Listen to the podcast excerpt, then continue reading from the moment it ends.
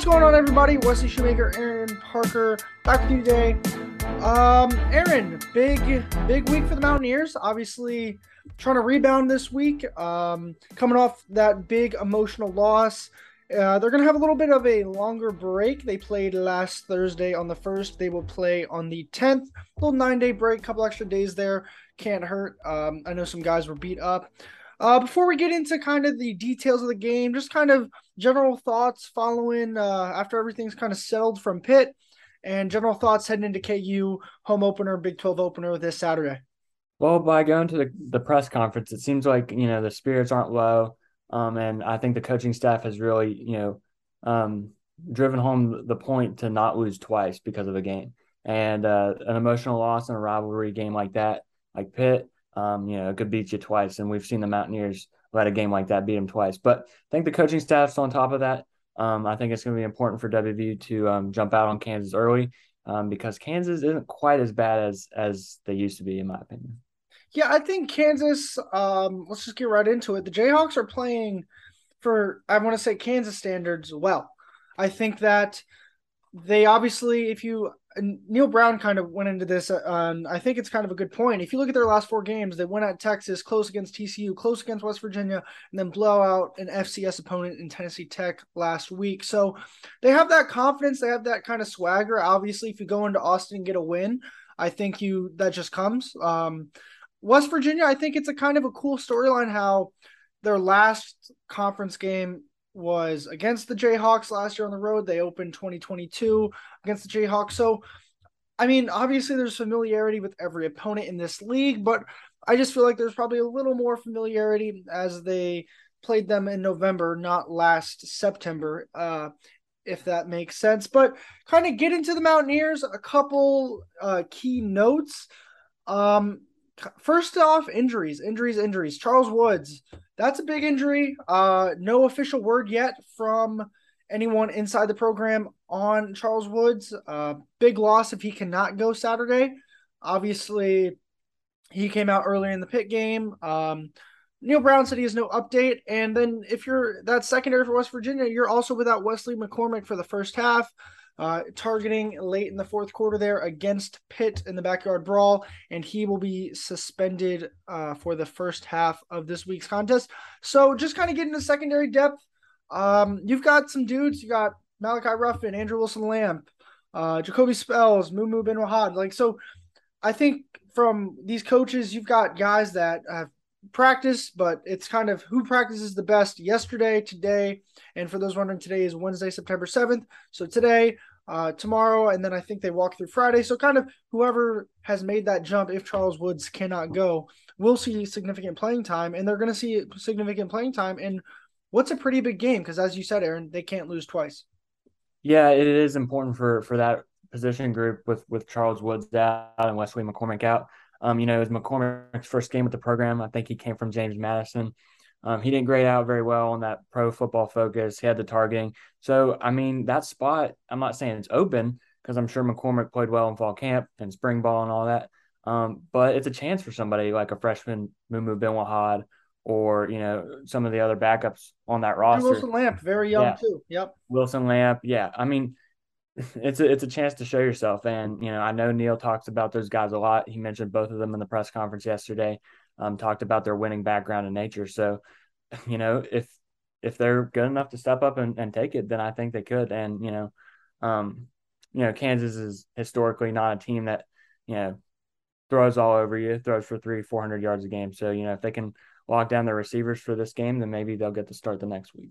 Even I think if it's just kind of holding on in the first half, if that makes sense, like just not giving up the big play. I think if you can kind of keep everything in front of you, try and slow the game down if you're one of those younger guys until you can get a veteran like McCormick who spent a lot of time at James Madison, who has that experience of playing college snaps. I think that that can only like that can only help. So I think if you're West Virginia, ideally Charles Woods does play, but if he can't go, it's not more of a you fill his shoes. It's more of a you kind of hold over until you get McCormick back, and excuse me, and then you just have to kind of play together as a unit. Another thing I want to talk about, um, his defensive line, like looking at it, they played really well against Pitt. I think that we were kind of we had questions. I think losing Akheem, we had questions. I think um, just based off of you have talent up front, but I'm not sure how that depth really was seen. I think Jared Bartlett played really, really well. Dante Stills really, really well. I think Dante I think Dante's play elevates the rest of this line's play. I think I was impressed with Jordan Jefferson up front. I was impressed with kind of the way they worked as a unit. I think sometimes you have guys, especially on the defensive line, who try and make the one play for themselves. But I think that they did things schematically and they just did things that helped each other out. And if listen, if Pitt's offensive line really wasn't that bad and they're really veterans, so if you can do that in that type of environment on the road, I think against the Kansas team, hopefully that can carry over, get some home cooking, get that crowd behind you, and maybe get two, three sacks early on in this game. Yeah, I really like this D line, and you know they showed they showed me and the whole fan base a whole lot um, coming out against Pitt, and experienced O line. Losing a guy like Mesidor is big, but I mean on the stat sheets, it's not I, I think they're going to be just fine without him. Um, you know, guys like Jordan Jefferson and Dante, you know, you can count on those guys to hold down the fort. Taijh Alston. Um, I think it was Jordan Lesley yesterday in the press conference that really talked about um, kind of what you're talking about, just how multiple players are making a play. How um, you know maybe Dante's getting pressure and that forces a, a double team, and maybe Bartlett will get the sack. So you know maybe some of the guys on these plays making the plays don't get credit for it on a stat sheet, but they're still playing a good game. I think that's what we've seen with the D line so far, and even in the last season. Um, so going up against a Kansas O line that I'm, you know, I'm sure struggles a little bit, they should be fine at home. I do think too that that defensive line, obviously, looking back, West Virginia struggled to tackle an open space in Week One against Pitt. I think if that D line kind of can be quick, can rush throws, it helps that secondary because that secondary doesn't have to run around so much. They can kind of keep everything in front of them, hopefully keep passes short, quick, nothing more than 15 yards down the field. And so it kind of helps it helps being able to tackle because you still have bodies around the ball. So it's kind of a cause and effect relationship there. And so I think that defensive line is super important, but they do they did play well. Um, another thing, uh, as we talk about defense, is just kind of how they're going to deal with Kansas quarterback Jalon Daniels. Uh, Daniels is a somewhat of a dual threat. Um, Brown described him as a dual threat who wants to pass first. So, however that means, but he does have speed. Uh, he did play against the Mountaineers last year. Uh, he he passed for 249 yards, one touchdown, two interceptions. Um, rushed for another nine yards on 12 carries. So I think if you're that West Virginia defensive line, keeping him and keeping that rush of Kansas on the low. I think that's kind of the biggest thing. They did that really well against Pitt, but last week, Kansas against an FCS opponent, of course, 30, 30 carries, 297 combined rush yards as a team. So that's that's some serious damage no matter who you're playing. Uh 300 yards on the ground is pretty pretty impressive. So if the Mountaineers can stop the run, I think they have a good chance at winning. It's just more of a matter if they can do that. Yeah, I agree with that. And you know, another thing to bring up is just um, you know the Mountaineer defense doing what they did uh, the last week against Pitt. Um, you know, just putting pressure on the quarterback. Bless you. Putting pressure on the quarterback and um, you know forcing them to go to the air. Um, but you're not going to get a sack every play. But if you go back to the Pitt film, you know WVU's D line did a really good job putting pressure on Slovis. And when pressure was on Slovis, like you said, like the the corners, the DBs were not running all over the place trying to to to lock down their guys. Um, so we, you know, you want to respect Daniels, um, but if that D line and some of the safety blitzes are working, um, then I think he's going to be pressured. I think he'll throw a couple picks. Yeah, I also think that an important part of that is kind of containing him though, because he's not a Kedon Slovis who we know he doesn't have top end speed. Like Daniels can get outside the pocket and run, so it's a matter of if that pocket breaks down and you're chasing after the quarterback, not becoming undisciplined. And I think that was a big thing with Jordan Lesley this week is he's trying to preach that this defense has to stay disciplined. And so if your guys on the defensive line can stay disciplined, not try and push up too much where Daniels can step up and escape, kind of stay where you're supposed to go, stay in your lanes, if that makes sense, I think that mm-hmm. will lead to success because the worst play I think that hurt West Virginia was these broken plays that you kind of escape the pocket, harder to cover as the time moves on. And every team has athletes, especially if you're facing a Power Five team, no matter if it's Kansas or Alabama, they have athletes. So you've got to kind of contain the quarterback and keep him in your sights so he can't beat you by making another play after you've already kind of made the first play, if that makes sense. Absolutely. And a guy like Daniels, you know, taking a broken play and, you know, say he takes a broken play and takes it to the house on on his legs. That's something that can really let the air out of a building. Um, it's going to be a night game, a gold rush, and you don't want that. Um, we've seen that with with other teams, but you know Kansas historically doesn't usually come into you know Mountaineer Field and and do stuff like that. I think in 2018 with Will Grier, they they came in and played a good ball game, but um, you know keeping those big plays, those you know those plays on the ground um, minimal um, is going to be key for them because you know the defense is good, um, and the linebacker play is, is good. So there's going to be pressure on on the quarterback. So just don't let the broken plays work out. Yes, Mountaineers, uh, since joining the Big 12, they've only lost to Kansas once. That was in 2013. I think most Mountaineer fans remember that. It was pretty dreadful. But last time the Jayhawks came to Morgantown was in 2020, uh, that COVID year. Take that with a grain of salt. Mountaineers won 38 17. Um, you talk about that 2018 year, uh, 38-22 win at home against the Jayhawks. So it's kind of been closer than the like if you want to look at it like look at the previous scores like 2012 59 to 10 2014 33 14 2015 49 nothing 2016 48 21 kind of the last four five years it's it's the gap is closed and i think that's it's only going to get closer and closer. I think Kansas coach Lance Leipold, he's a really, really good coach. Um, Neal Brown had only good things to say about him. So going forward, I don't think Kansas is. I mean, Kansas is still Kansas right now, but they can still cause problems. And I think we saw that last year when they went to Austin. And I think they have the athletes to do that. It's just more of a matter of them kind of maturing and continuing to grow as a program.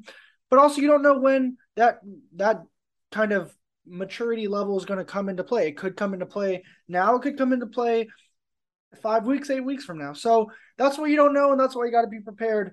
Um, kind of switching topics though. Night game, like that's exciting. I think Neal Brown kind of had a gripe how there was no night games for him and his team last year when every other Big 12 team had a night game. Um, but you got it. So Gold Rush at night, that's pretty awesome. What was the last Gold Rush at night? LSU, like 2011, right? I think I think so. Like yeah, because I think that Oklahoma game in eighteen was just I think it was a normal game. It wasn't a gold rush. No. Yeah, it wasn't definitely wasn't a gold rush. If you and the other night games I had that year, I don't think were a gold rush. Um, so I think this is like this is a gonna this is gonna be a big environment. Obviously, it's not like an LSU caliber opponent, but it's gonna be fun. Um, this team has a lot to prove, and so kind of getting on that point. One thing I noticed is that how hungry these guys were. Mike O'Laughlin talked about how this was the best he's felt after a loss. I think that's that's important because you heard JT Daniels after the game against Pitt say how these this team is full of fighters and how this team is going to want to win. And so, I mean, you have that opportunity now, right? So everything's in front of you if you're the Mountaineers. I think that obviously the loss sucks, but Pitts could be a pretty good team at the end of the year when it's all said and done. They could be a two loss team. They could possibly win the ACC with the way Clemson looked in that first half the other night. So, it, like, it's not a bad loss. I mean, the loss sucks, but you just got to move on. And I think taking that energy from that loss and taking that feeling and translating it into work and translating it into becoming prepared to do and have that same type of performance is the most is the best thing. And I do think if you're West Virginia, you would much rather have your schedule be Pitt, Kansas, Towson than Pitt, Towson, Kansas because I think it is a lot easier to get up for this game following Pitt than it would to be get up, get up for an FCS opponent. So I do think it's important that where this game falls for the Mountaineers, like they have a reason to want to win this game. It's Big 12 opener, it's home opener, it's we want to prove ourselves after Pitt. And so I think that's where this opportunity lies on Saturday night. Absolutely. You got to let that Pitt loss kind of fuel your fire. And to go back to what Mike O'Laughlin said, he said something else good in the press conference yesterday. He said, you know, the day, the the next two or three days after that Pitt loss, he said half the, the players in the locker room would have been ready to go and suit up for a game the next day. Um, you know, they're a little bit beat up, but they all wanted to get back out there and play. So they're going to come out there with, um, you know, motivated hearts for sure against Kansas. I like your point. You know, it's, it's after a tough loss like that, to play somebody like Townsend or Youngstown State in game two would be tough. Um, but this is conference play, and they, you know, to not let that Pitt game hurt them more than it already has, they need to take it um, and go win the next three um, going into you know the Texas game um, because Virginia Tech has you know proven that they're not the best team um, in the ACC or anything like that. So you know all three of these games are not just winnable games, but games you need to win. Um, and after a great performance like that against Pitt, where you just kind of let it slip through your hands, um, they got to go out and get these next three. I also think it's important. You could also think of it this way: with the way Virginia Tech looked against Old Dominion last week, Kansas could be your best opponent until you go into Austin on October first. So playing your best football, getting the maximum amount of work you can in uh, against Kansas at home, I think that is also important because Virginia Tech, if they play the way they played against Old Dominion, Kansas would definitely have a fighting shot against them. Towson, obviously, we know is an FCS school, so I think learning and growing and trying to take and get everything out of this game as much as like winning is priority one but priority two should be recognizing that this might be your be- best opponent until Texas, until the end of the month. So try and get as much out of it as you can now before you have to then recover later. Yeah, and I think another thing they could use, you know, as, to their advantage is just the fact that it's game two and it's already conference play and it's already a gold rush. First night game since 2018, first night gold rush since 2011. So, um, you know, after a loss like that, if you go to Lawrence, if you play this Kansas team on the road or play a team like that on the road, you might look at this game a little bit different, maybe view it as kind of a trap game. Um, but in front of the first crowd of the year, Gold Rush, um, you know, you got you got your sixty thousand faithful there supporting you, and you know the script kind of flips if you have to, um, you know, go to go on the road and face Kansas after a loss like that. So I think playing at home is going to be big. And for what it's worth, too, I think it's important to say that I think this crowd will show up. I think that this team kind of previewed what they can be if they just kind of clean up a couple things. So I think the crowd will show up. I think they will get behind this team, and I really hope so because they played well enough to win. They just couldn't quite get it done. A couple plays here and there, as we all know. So hopefully that kind of comes with it on Saturday. Um, another thing about Kansas, though, just kind of talking about the Big 12 overall, is that I see this conference seemingly to get is getting is going in the right direction. And what I mean by that is that yes, Kansas had two wins last year. Yes, they went one and eight in conference, but like beating Texas on the road is a big deal. Um, playing hard down the stretch is a big deal, especially when you're not playing for anything. So I think how you play towards the end of a season kind of builds for your next season. I, think we've heard Neal say that plenty of times. Like, we want to end this season strong, start building for 21, or end the season strong, start building for 22. So there's a factor in that where if you're the Big 12 and you're kind of seeing Kansas slowly, very slowly start to get better and better and better, um, that, that can't be a negative, especially as you welcome four new teams next summer and you are probably going to lose Oklahoma and Texas in the next two years, even though that's not their contract. They're not contractually obliged to leave yet, but I think they leave sooner rather than later. Yeah, I mean, you know, to Kansas's credit, it shows a lot of character um, for those young athletes, um, and and it shows a lot of reflection on the coach. Um, you know, like you said, they didn't have much to play for, but they still went out there and showed what they had. They went to Austin and won a game at Texas. I mean that that's something the Mountaineers haven't done since 2018. Like that's big time. I don't care. I don't care how bad or how down Texas was last year. So they have fight. Um, and you know, I think the Big 12 does like that because they have been, you know, you can count on Kansas to be bad every year. Um, t- so to see them fight even after having a bad season, that's what you want. I mean, Kansas has, you know, swung and missed on a lot of coaches and quarterbacks and, and players like that over the last couple years. He went out and hired Les Miles. That didn't work. Um, so maybe this coach, you know, has shown the character he has, and maybe he can build something there. Yeah, I think I just think that I mean, when you Neal talks respectfully about every coach, but I don't think you see the whole coaching staff talk as highly about a coach another coaching staff like you have seen West Virginia's staff this week talk about Kansas's staff. I think they said they played uh, when they were at Troy, when Neal and company were at Troy, they played uh, Lance Lance's staff at Buffalo and kind of got to see him there. And I read a couple pieces from what Lance coach uh, Leipold, I think I'm saying his name wrong, yeah. uh, said this week at for Kansas media and how he how much respect he has for Neal Brown as an offensive mind. So I just think that the respect is there, and I think that you see you're seeing kind of two two coaches trying to rebuild cultures at two different schools. Two schools that were in different places. Obviously, West Virginia was a top 10 team in 2018 before Neal arrived, and then Kansas has kind of been a bottom feeder for a while now. So, kind of, you get to see the side by side comparison of building up, and I think that's a cool, cool thing to see.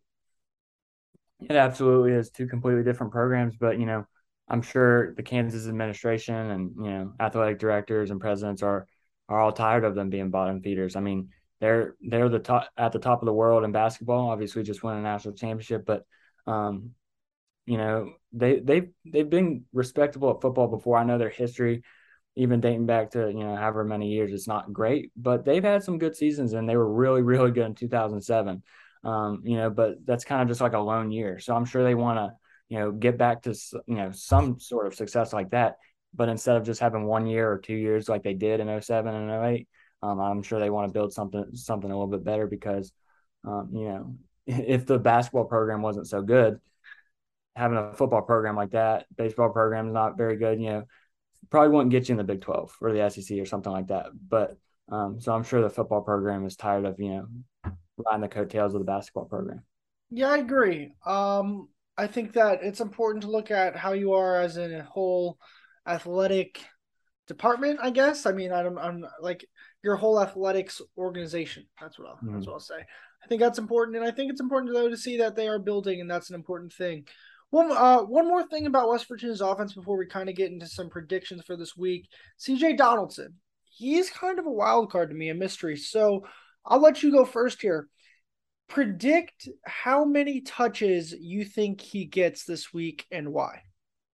Okay, so against Pitt, he got seven. Seven carries. Um, yep. But he was the best. He was the best person on the field to you know receive handoffs. Um, in a home game, I'm gonna go. I'm gonna go ten. Um, you know, I don't think he's gonna. He's not gonna be the workload back. I mean, that's gonna be Tony Mathis. Um, but I mean, they talk about him for for good reason. I mean, he is he is hard to stop. I think Jordan Jefferson called him just a straight up train, and he's hard to tackle. Um, and I think Kansas is going to struggle to tackle him. He got seven carries against Pitt, but he proved how good he was. And I thought maybe he got a little bit, you know, the way he was playing, I thought he should have got a couple more carries. So I'm going to go three more carries than what he got last week.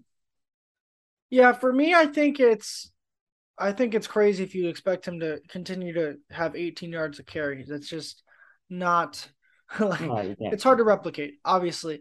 But with that being said, I also think the theory and the idea that he's going to be RB1 by Virginia Tech is absurd. I think that he's a freshman, and although, yes, he's talented, there's no reason for him to be the lead back in this offense when three weeks ago he was in the tight end room. So um, I think he's he's he's different because of his size and that that is a good thing but i don't think he's in a spot where he should be the running back one just because if i'm Neal brown and his staff and you want to have him for the next 12 games like 11 games you're not going to have him take the pounding of a Tony Mathis every single game when you're going to use Donaldson on special teams. You're going to use him on offense. You're going to possibly put him at tight end or at receiver. So he's going to move around. He's kind of like your wild card on offense.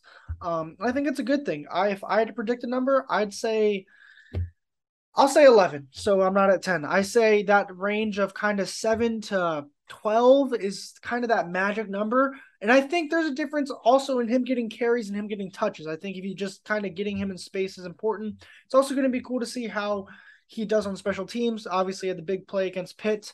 Um, but all we heard this week was that he works hard and that he stayed after practice and worked on special teams and that kind of paid off. So it's good to see a freshman, a true freshman, have this kind of talent and have this kind of success early on in their career. But I also just don't think that fans should get too excited as it was one game. He's got to do it again. And he's like Neal Brown, his priority is keeping Donaldson on the field through Oklahoma State on November 26th. So, and by if you have to limit his t- touches against Kansas or do what you have to do now so he's available to play the rest of this year, I think that's the best thing going forward. Yeah, um you're right. Um, you know, you bring up the, the touches saying, Um, I, you know, I, I just, I don't really think they're going to line him up at tight end or receiver at all this year. I think he's, um, I think he's really established himself as a as a power running back. You don't think he can line up in? I'm not saying he tight end he and like do it, run five yards, turn around and catch a ball. Like I just think that like trying to get him in space is the most important thing, and I think doing that where he doesn't have to run into a defender every single time at the line of scrimmage helps. I just I just don't see how it's how it's a good thing for if you want him touching the ball 15 times for him as a true freshman lining up in the backfield and having to have that head-on collision as a running back at the line of scrimmage or within two yards of the line of scrimmage. Um, I I'm not saying he can't. I mean, I'm sure he can go out and catch the ball and run a route, but um, you know, you got O'Laughlin, you got Polenda, you got you know, they talked about Traylon Davis being good. So no, I think he's established himself as a running back. Um, obviously, he's not gonna, you know, even in the next two, three games, no matter how good he is, I don't think he's gonna emerge as like the workload back. I think Tony Mathis has earned that spot, and you know, I think he's better prepared for that given his years in the Big Twelve and years at WVU. But um, not to say Donaldson can't line up and run a route because I'm sure he can. He's a good athlete. Um, but I think I think he's a running back. Um, I think he's a good two back for the rest of the year, assuming he doesn't get hurt yeah, I just, I just, I don't, I don't know where he lines up in this offense, like because I think it's also a kind of a game to game basis because I think some games are going to need him more in short yardage situations with his size, and I think some games he won't be used as much depending on how the offense is flowing or if you're passing the ball more and or in more passing downs, etc. So it'll, it's just going to be something interesting. It's going to be fluid, I think, throughout the year. I think some games he might end up closer to 15, and some games he might end up closer to five, and that's just kind of the way things go. Uh, one more thing, one more thing before we get into predictions. Uh, I'll go first here. One one big thing I'm looking for this week. My one big thing I'm going to be looking for is how Bryce Forbes responds.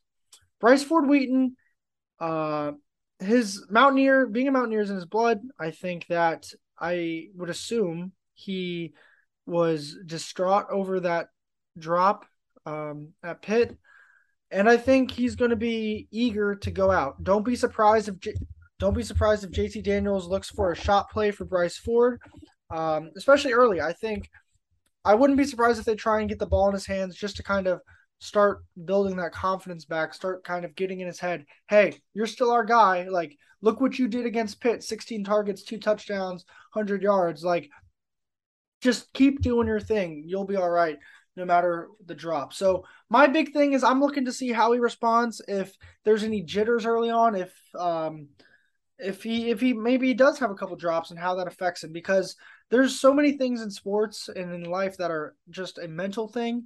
Um and so i'm interested to see how he deals with that. Yeah um i got a lot of trust in bryce ford wheaton. Um i think he's you know established himself as wv's best receiver. I think he's going to come out and play a heck of a game. Um to your point of you know kind of not letting that beat you twice or you know being distraught about that um, I think he's going to come out and and tear up Kansas and, and Townsend. Um, but in a game like Virginia Tech or Texas, where maybe it's a seven point game in the fourth quarter or a three point game in the fourth quarter, that's when I'm really looking for him to make up for that play. Um, because I think he's going to go out and you know and have his way with Kansas. I don't think you can make up for that play. I think yeah. I don't think there's a. I think unless you go and win the Biletnikoff, you're not making up for that play. So I don't want him to also think that he has to make up for that play because then I think that's just going to lead him to press, and you can't press. I think you have to kind of mm-hmm. stick to what you're good at, stick to your offensive game plan, and adjust from there. I just don't think you can go out there and try and erase the worst mistake of your football career in one game because it's not going to go away. I don't think you can, you can erase it in two games because it's probably not going to go away. You just have to try and flush it and be the best you can be game in and game out. And for me, I'm that's what I'm going to be looking for. I'm going to be looking for, and as you said, I think that is a good point, Aaron, that you bring up of how when it's a similar situation to what you were in at Pitt, right, where mm-hmm. all eyes are on you, you need to make a play. Um, how does he respond then? Because I don't think if you're up by two touchdowns in the third quarter against Kansas, let's say. Like I just don't think that's the place and the pressure's not on. But when you're on the road in, in Austin and you're fighting, or if you're playing Oklahoma, or if you're playing Baylor, or if you're on the road in Stillwater, how do you respond then in a close game, and how how do you kind of move on from that?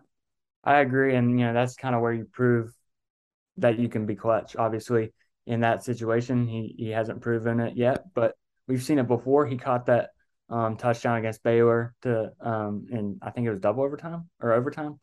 Um, you know, so he he's proven it before. Um, but like you said, you can't make up for a play like that. Um, but just to reiterate, I mean, I, I think I think you got to look at at you know more of a clutch moment against a conference opponent. Um, you know, and to show that the I mean, he's got NFL scouts watching him at this point. And I think I think he'll have that opportunity though. Yeah. And I think he'll have yeah. that opportunity. I think I think to do it in a moment like that um, and prove that he can, you know, put that behind him and be a clutch receiver. I think that's really where I want to see him, um, you know, put that that play to bed because I think, you know, for the next two games he's going to have his way. Um, but maybe against probably not Virginia Tech, but probably against Texas, Oklahoma State, definitely Baylor. You're going to have some of the better corners, better safeties on you, um, and that's where your tape really shows. What's your uh, what's your thing that you're looking for this week against Kansas? Um, I'm gonna go with well. First of all, I'm gonna go with with DB play. Um, you know, Daniels for Kansas. I know he throws some picks, um, but he's proven he can throw touchdown passes. Um, and he's proven he can get out of the pocket and make plays and extend plays. Um, so getting these, they're not young guys, but maybe getting the young guys plus the newer additions, the you know, the Aubrey Burks, the Marcus Floyds of the world, getting them to, to mesh together um, and kind of dominate. You don't want to just win this game by 10 or 14 points. Predictions. Um, you want to start with the West Virginia game or you want to go other games first?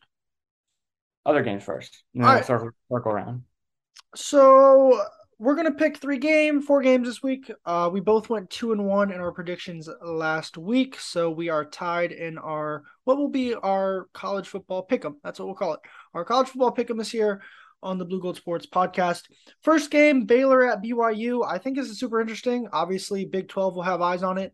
Um, we don't be surprised if new commissioner Brett Yormark is there. Um, I think Baylor wins though. I think Baylor's really good. Obviously, that's to be a tough place to go in and play late night game out there in Utah, but I think Baylor beats BYU. Yeah, I want to go Baylor, um, but I think I'm going to take the wild card here. I'm going to go with the Cougars. I'm going to go BYU. Um, you know, they're going to have a. I, I'm assuming they're going to have a pretty electric crowd. It's 10:15 at night. Um, they went down to Tampa. I know Eastern, meaning yeah, Eastern time there. Yeah, well, 10:15 Eastern. So I mean, I don't know. It's it's a late game regardless. Um, they went down Pac-12 to after dark vibes is what it is. That it does give me those vibes. You know, games that that you know go into 12, 31, 1 a.m. But they went down to Tampa, and you know I know South Florida's not great, but they put up like 55 on them. Um, so I, you know I know Baylor's got a good defense, but I think they're going to score on them. You go first here. Texas, Alabama, noon kickoff on Saturday. Yeah, so I'm going to go Alabama. Um, I'm not even going to think twice about it. Um, Alabama is just, you know, they're Alabama. They prove it every year how good they are. And and Texas really has to they try to prove to the nation every year that they're quote unquote back. And I think they are going to be a good football team this year. Um, but Quinn Ewers is still young, way too experienced. He's still searching for his car too. So uh yeah. Um, I'm gonna take Alabama too. I think this is a big prove it game for Nick Saban. He lost to a couple assistants last year. He doesn't lose to assistants. That's not something he does. Give me Alabama big. Um, Iowa State, Iowa. Obviously, this game has caused problems for Iowa State in recent years. Iowa did not look good last week. Uh, dropped out the 25 despite a win. Actually, no, they were they received points and then they did not receive any votes this week.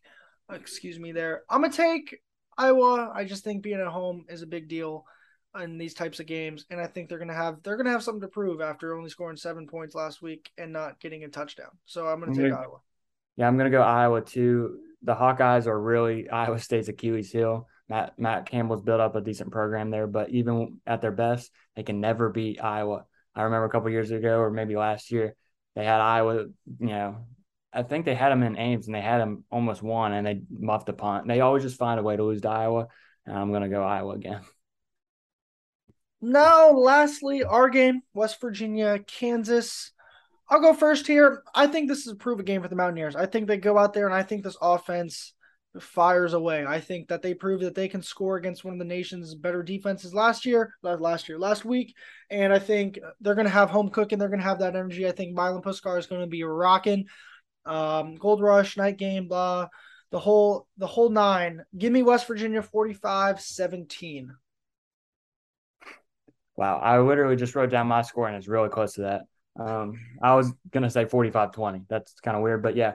Um, I think I think Daniels will make a couple plays, get get them in the end zone a couple times, but um, referring to Kansas as Daniels, correct? Yes, sorry. Yeah, Dan Jalen Daniels, Jalon Daniels is going to make a couple plays, get him in the end zone a couple times, but he's going to throw two picks, in my opinion. JT Daniels is going to go out there and throw three or four touchdowns. He's going to get Bryce Ford Wheaton involved early. Um, you know, get the running backs involved early. I don't think he's going to throw an interception. I think the Mountaineers will roll. I think JT Daniels has a really good day. I think they're going to throw the ball around. I think they're going to I think there's going to be a sense to wanting to sling it in front of your home crowd, and I think that they're going to do just that. And I think it's going to be fun. I think it's going to be a fun game, get some momentum going because these next three are big. You got to have them all. You got to have all three going into conference play. So, uh, with that being said, if you do make it this far, we appreciate you listening, or if you are watching on YouTube, we do appreciate you doing that. Give us a follow if you are on Spotify or Apple Podcasts. If you're on YouTube, please click subscribe. We do appreciate all the love you guys have been giving us lately. Uh, it's been cool to see how we've been growing the last couple of months, so we do appreciate you doing that. Once again, I'm Wesley Shoemaker, joined by the one and only Aaron Parker. If you made this far, we do appreciate you listening, and this is the Blue Gold Sports Podcast.